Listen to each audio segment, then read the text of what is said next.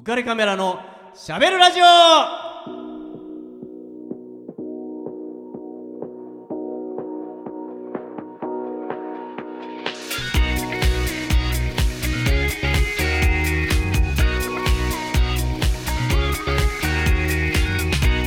皆さんこんばんは。ウカレックスことウェディングフォトグラファーの田底和彦です。こんばんは。女優の小滝ひろみです。女優。大女優。大女優の卵でもいいか。はい、えー、よろしくお願いします。よろしくお願いします。はいえーと小崎ひろみちゃん。はい。NHK、はい。えーもうご出演されたじゃないですか、はい。えっと例えば、はい。NHK はい。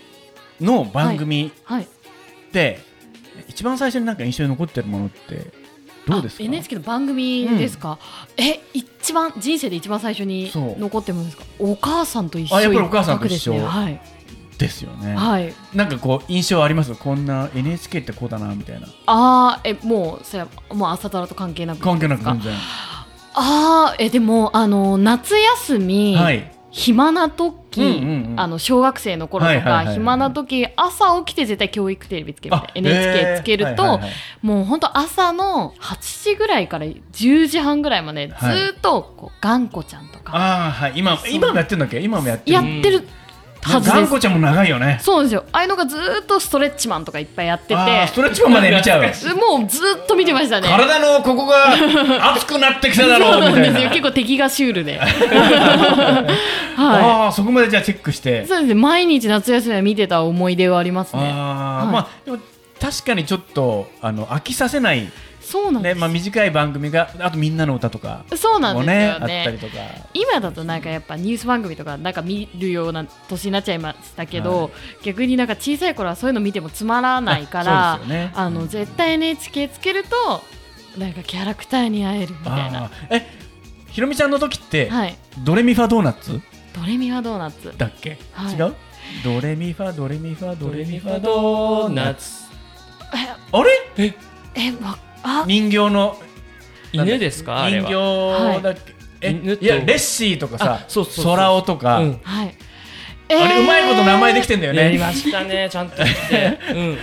ドーナツではい。ドレミファドーナツっていう、うん。ドーナツ島うんうんうん、はいの、ああれ？あれ？ドーナツてるのこの島はとか知らないですかあ知らないかもしドーれない。ナツなんでどうなってるのこの島はみたいな、子供ながらにうまいことを作ってんな、うんめっちゃ思いました。ドレミファソラシドで、えっと、レッシーとか、はい。空尾とかうん。はい。いうキャラクターなんですけど、あー知らないか。あ本当ですか？えじゃあ何だったんだろうね。何の時なんだろうね。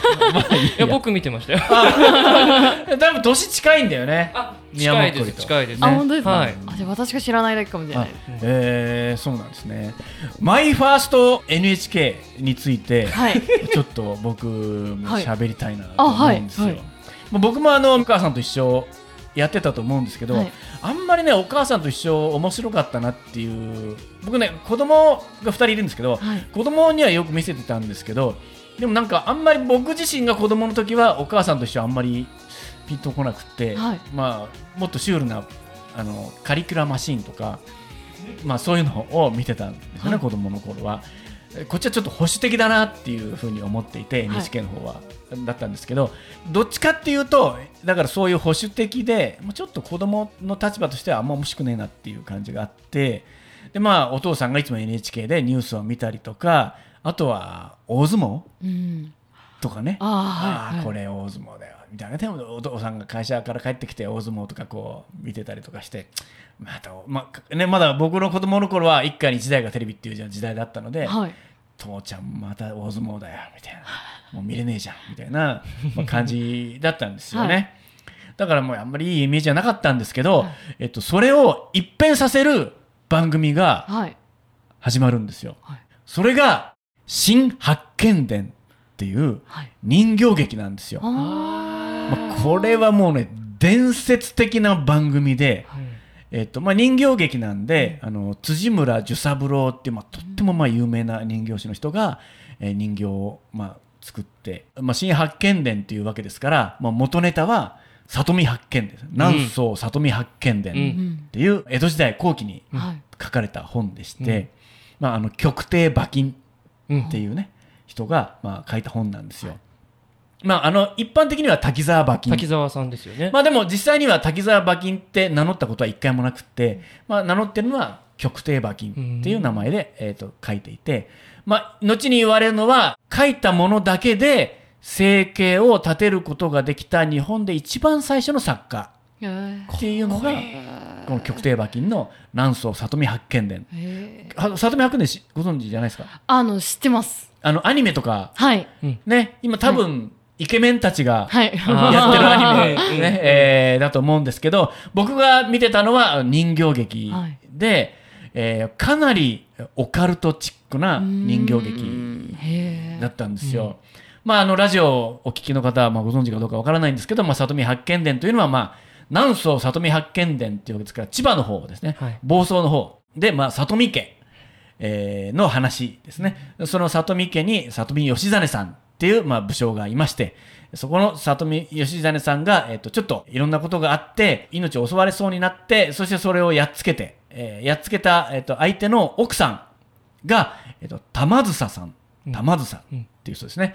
で、えっ、と、相手をやっつけて、その玉梓さんを捕らえて、義実さんは、お前を許そうと言うわけです。ね。そしたら、その、えーなんと慈悲深いお人でしょうか？って思っていたら、部下の人が、殿ここで甘い顔を見せては、えー示しがつきませんと。厳しくいきましょうと。いうことで、そうかなって言って、そうですよ。そうじゃないと、この国は収まりませんよって。何でもかんでも甘い顔してちゃダメですよって言って、わかった。って言って、じゃあ斬首って言っちゃうわけなんですね。ええ ね、で玉梓さんはびっくりですよね。ね、さっきまで、お前を許すよって言ってた人が、あじゃあ、断首ってなって、じゃあ首を切りますってなって、ちょ、ちょ、ちょ、ちょっと待ってよって、うんうん。話が違うじゃんってなって、で、お前のことを呪ってやるってうん。言いながら首を切られるあわけです。そして、えっ、と、玉梓の音量として出てくるわけですね。うんそれが、いつも出てくるのが、こう、おどろおどろしい太鼓の音とともに、ドドドドドドッと出てきて、そして、我こそは玉梓が音量って出てくる。悪役として。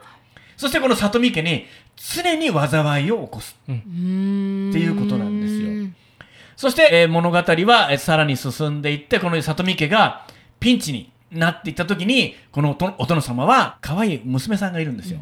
伏せ姫。っ伏姫。ていう娘さんが、お姫様がいまして、えーそして、えっ、と、その、すごく可愛がってるんだけども、自分の、えー、と国が、えー他人の、えー国に襲われてきてしまったので、これはピンチと思って、このピンチを救ったやつには、望みのものを何でも与えるぞって言うわけです。そしてみんなは、おーっと思って奮い立っていくんだけども、そこに大事に可愛がっていた犬がいるんですよ。うんうん八つ房っていう犬です。えー体に8つのえあざがある。うんボタンのあざがある。それが房のように見えて、八つ房っていう名前を付けられた犬がいるんです。この犬がですね、えーあいつを倒したやつには何でも望みのものを分け与えるぞって言われて、その犬は伏せ姫を見るんです。うんうんうん俺は伏せ姫が欲しいっていうふうに訴えるわけです。はいそして、上司の方を見て、行くよって言って、その敵を、八つ房がやっつけるんです。犬で。そして戻ってきて、望みのものは伏せ姫です。へえなるわけですよ。ね、でも可愛がってた娘ですから、まあ、言葉は悪いけども、犬畜生に自分のね、娘をやれるもんかっていうわけですよね。で、えっ、と、伏せ姫が、お父様、一度口にしたことは守らなければダメなんじゃないんですかと。うんいや、だけど、犬だよ犬でも何でも、この国を救ったのは八つ房じゃないですか。じゃあ、八つ房の望みのようにした方がいいんじゃないですかっていうことで、伏せ姫は八つ房と共にその城を出て山にこもるんです。はあ二人だけの生活を始めるんですよ。もう泣く泣くお父さんは、姫っていうことでやるんだけども、まああの実は伏姫もそうだしそのお父さん吉実も、えーこの人と結婚させたいなって男がいたんん。えーなんだけども、まあ、もう約束だからって言って、伏姫はそうやって行くんだけど、八房と伏姫は、あの、そういうふうなことを実際にはやっていないんだけども、うん。八房は好きだから、うんでまあ、求めたりとかするわけなんですよね。うん。でまあ、でも、伏姫はそれはやっぱりできないよっていうことをやってえーいく中で、付き合っていた相手が、えーと金丸大輔っていうその若者が助けに行くんですよ。はい伏姫って言って。そして助けに行くんだけども、伏姫はこう、なんていうのかな、苦しいよね。そのや約束は守らなきゃいけないし、でも、えっと、こっちの人が好きだしっていうことで、悩みに悩んだ挙句、伏姫は自害する。あらーうんですね。要するにその自分は約束を守らなきゃいけない。だけどもこの国を救ってくれたのは八房なんだっていうこと。そして八房の思いもよくわかるっていうことで、ただその一番自分の大好きだった人に身の潔白を明かしたい。つまり私はこの犬の子ははらんでいませんっていうことを身の潔白を証明するためにお腹を滑腹自殺をするわけですね。私はそういうことしてないですよっていうことで、そしてお腹を切ると。そうすると、そのお腹から8つの光がパーッとこう飛び散る。うんわけなんですね。そしてその金丸大輔に私の子供たちが必ずこの国を救いに来ますって言って死ぬわけです。で、そのわーっとお腹を切った時に飛び散った8つの光っていうのが、その八剣士と言いまして、8人の子供たちになって、徐々にその国を救うために、自分たちはその伏姫の子だと知らないながらも、徐々にその城に近づいていって、その城のピンチを救う。その城のピンチというのは、玉梓の怨霊に向かって戦いに挑むっていうことなんですよ。なんとなく今ので分かりました？はいね、それでその飛び散った人たちは、自分がその剣士だと知らずにいるんだけども、その剣士には必ず体の一つ、どこかにボタンの技ができるんですよ。そして、一人は一個、玉を、文字が浮き出る玉を持っているんですよ。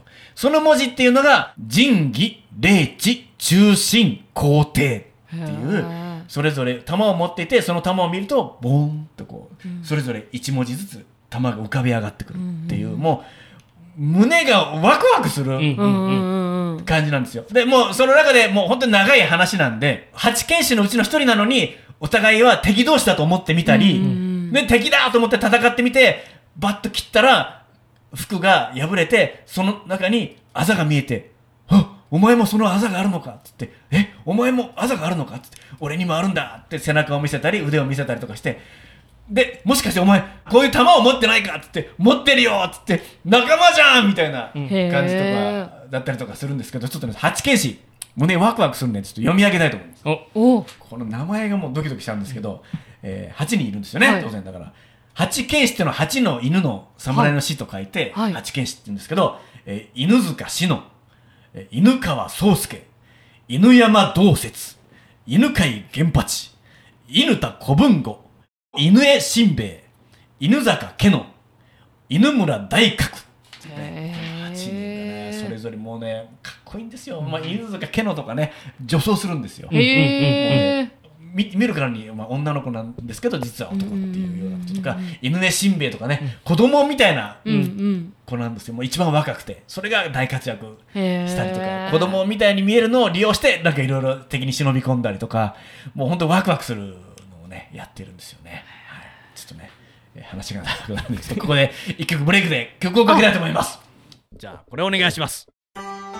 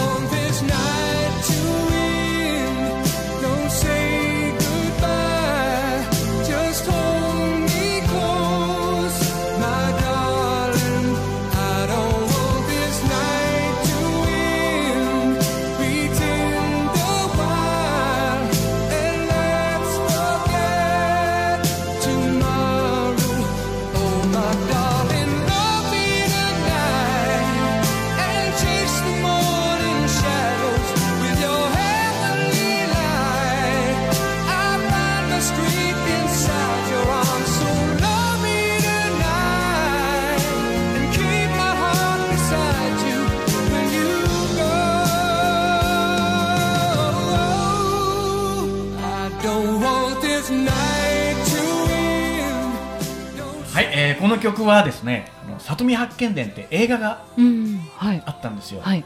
僕らの青春時代の時には、えー、とまだ19歳の時の薬師丸ひろ子さんが、えー伏姫役で、はい。まあ、役名はね静姫に変わってたんですけど、まあ、伏姫。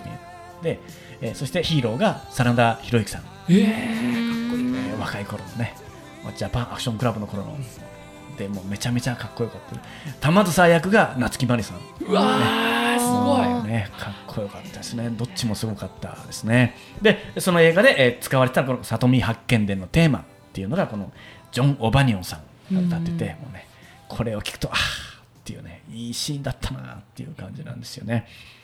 まあ、少し話の続きをすると、まあ、この、えー滝沢馬琴さん、えー曲亭馬琴さんですね。えーこの彼が書いた期間がですね、48歳から、えー書き始めて、75歳の時に書き終わる。長いですよ。48から75まで、まあ、途中、えーこの曲亭馬琴さん失明します。あで、うん。ーもう目が見えなくなってしまうんですけどもでもこのお話をなんとか終わらせたいっていうので、えっと、自分の息子さんの奥さんに筆記役をやらせて自分で喋ったのを全部書かせるって。うん。その間にその自分の息子さんの奥さんですからその息子さんも亡くなってしまって、え。そうなんですよ。それでももう意地でも終わらせるんだって言っても大変な苦労しながらこれを書き終えると。いうことなんですよね。もう本当大変な力作なんですよね。うん。えっと、まあ、これ、このままですね、伏姫は亡くなってしまって、そんで、あの、子供たち、八犬士が徐々に徐々にこう集まってきて、最後、玉梓と戦って、まあ、やっつけるわけなんですけど、ここまで聞くとなんとなく想像はつくと思うんですが、ドラゴンボールがもう完全にこの影響を受けて、もうこれはもう鳥山明さん自身が、もう里見八犬伝から、あの、アイデアをいただいてますと。ちょっと思いましたも聞いてうんてすごいドラドラゴンボールそうなんですよ。思い出しちゃってもうこれはっきりそこから持ってきま、あの、はい。孫悟空の西遊記と、あそれからこの里見八犬伝を混ぜた。はいはい。最初は、あの、思いっきり西遊記のような話になってしまって、うんうんうん。これまるっきり西遊記じゃんってなって、で、編集者の人にこんなんじゃダメだよってなって、うん。で、里見八犬伝承をどんどん強くしていって、うん。で、まあ、ドラゴンボールって7つ7つでですすよね。えっと、だからそれはあの8つだともう丸パクリなんで、うんまずいって言ってあーなるほど7つに減らしましたっていう。減らすんだただ、それ本人は言ってますから、うんまあ、そういうことで、もうそれぐらいの、まあ、下敷きになったえードラマなんですよね。まあ、よかったですね。僕らはもうこれに本当に夢中になって、もうオカルトチックのもすごく子供としては胸がこう踊ったし、そのいろんなその玉をね、もう持つわけですよ。あの、うん。なんていうのかな、あの、水晶のような、え手のひらに収まるようなあ玉を持っていて、そこに字がぼーっと浮かび上がると、もう、あの玉が欲しいって、なんとかどっかに売ってないもんかって、まあ、水晶は売ってるんですけど、文字は浮かび上がらないんで、うん。畜生はっていう。単なる玉じゃねえかっていう。こんなの持ってたってしょうがないっていうような感じでまあすごくね夢中になりましたね、うん。これあの今もたくさん今なんアニメにもなっていて、まあ、うちの娘なんかもねそれに夢中になったりとかしてますけどね、はい、あとね一つちょっと付け加えたいことがあって、はい。えーこの NHK の新発見伝人形劇。幻の作品なんですよ。へえまあ、なぜ幻かと言いますと、えーこれ全部でね464話あるんですよ。1973年から75年までの2年間、うん。毎週月曜日から金曜日までの、えー6時半から6時45分夕方ね、えーまでやってた15本番組なんですけど、えーこの番組ね、えー当時はい。録画してたそばからどんどん上に重ねて録画してるんですよ。ああー。ストックできないんですね。そうなんです。なので、まあ、当時ビデオとか家庭用ビデオデッキもないので、うんうん誰も録画してないんですよ。うんへえあすごいや。うん。うん。ということでもう見ることができない。あら。うわーっていうことで多分ね1話と最終話ともう1個ぐらいは残ってるんですよ。あとはもうねないんですよね。えー。だからこの伝説のこの僕らを夢中にした新発見伝はこの YouTube とかが盛んな今でも見ることがまあもうできないんで本当に残念でうん。見たいなって思う人たくさんいるんですけど、うんないんだよね、うん。音源だけは録音してる人がいるんですよ。あ。ほぼ全部ろ録音してる人がいるんですよ。ラジオドラマみたいな感じ。そ,、まあ、そそれをそのテレビでやってるのをそのまま録音してる人はいたんですよ。うん。だやっぱりね家庭用デッキがないのでビデオとしては残ってないんですよね。うん。もう本当に。な。そうなんですよ。これね見たかったなっていうね、うん感じはありますけどね。まあ残念なことです。はいじゃあちょっともう一曲曲をかけたいと思います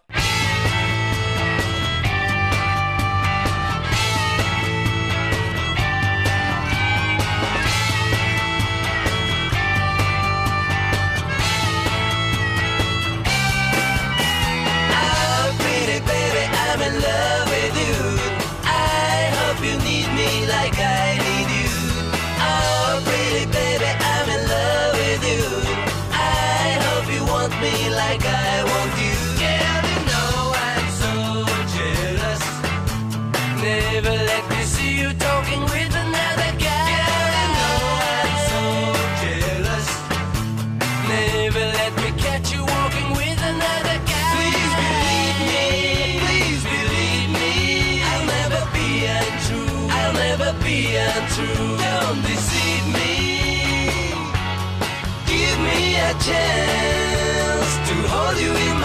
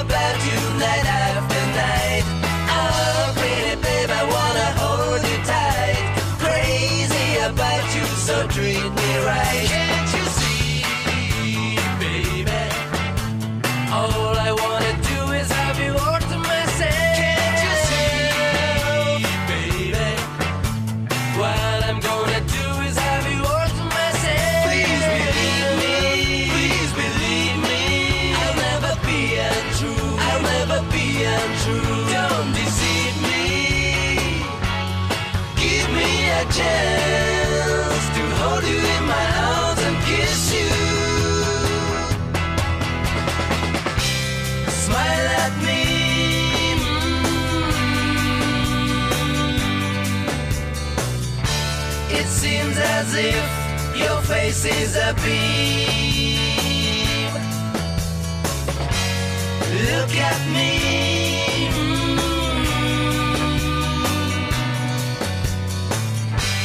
I feel as if I'm in a dream.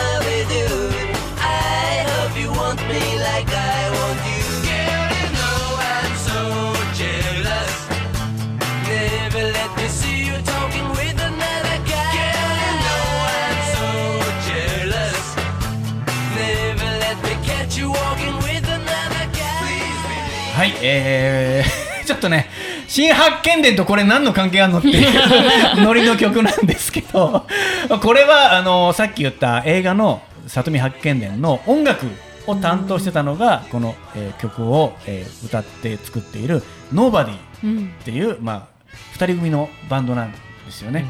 でこの Nobody は、えー実はその矢沢永吉さんのバックバンドをやっていてであの名曲 A ちゃんの「I love you OK」っていう曲の作詞はこの Nobody が「I love you. うん。OK」っていうね。もうこれ続けて歌いたくなるな。カラオケ行こう。カラオケ。そうなんですよ。これこの Nobody が今作っていたのがこの、えっと里見八犬伝の映画の。でまあ Nobody 自身はそのたくさんいいい曲作っててアン・ルイスさんの「アーム城」とかすごいな。六本木真珠うんとかね作ってますし、まあ、他にもいっぱい、えー作っていて、まあ、この曲自体は「えっと、オープリティ・ベイビー」っていうね、曲なんですけどね、もう名曲です、ね、僕大好きなんですけどね、はい。えー、ということで、えー、里見八犬伝、まあ、僕はもう満足しました。30分ごめん。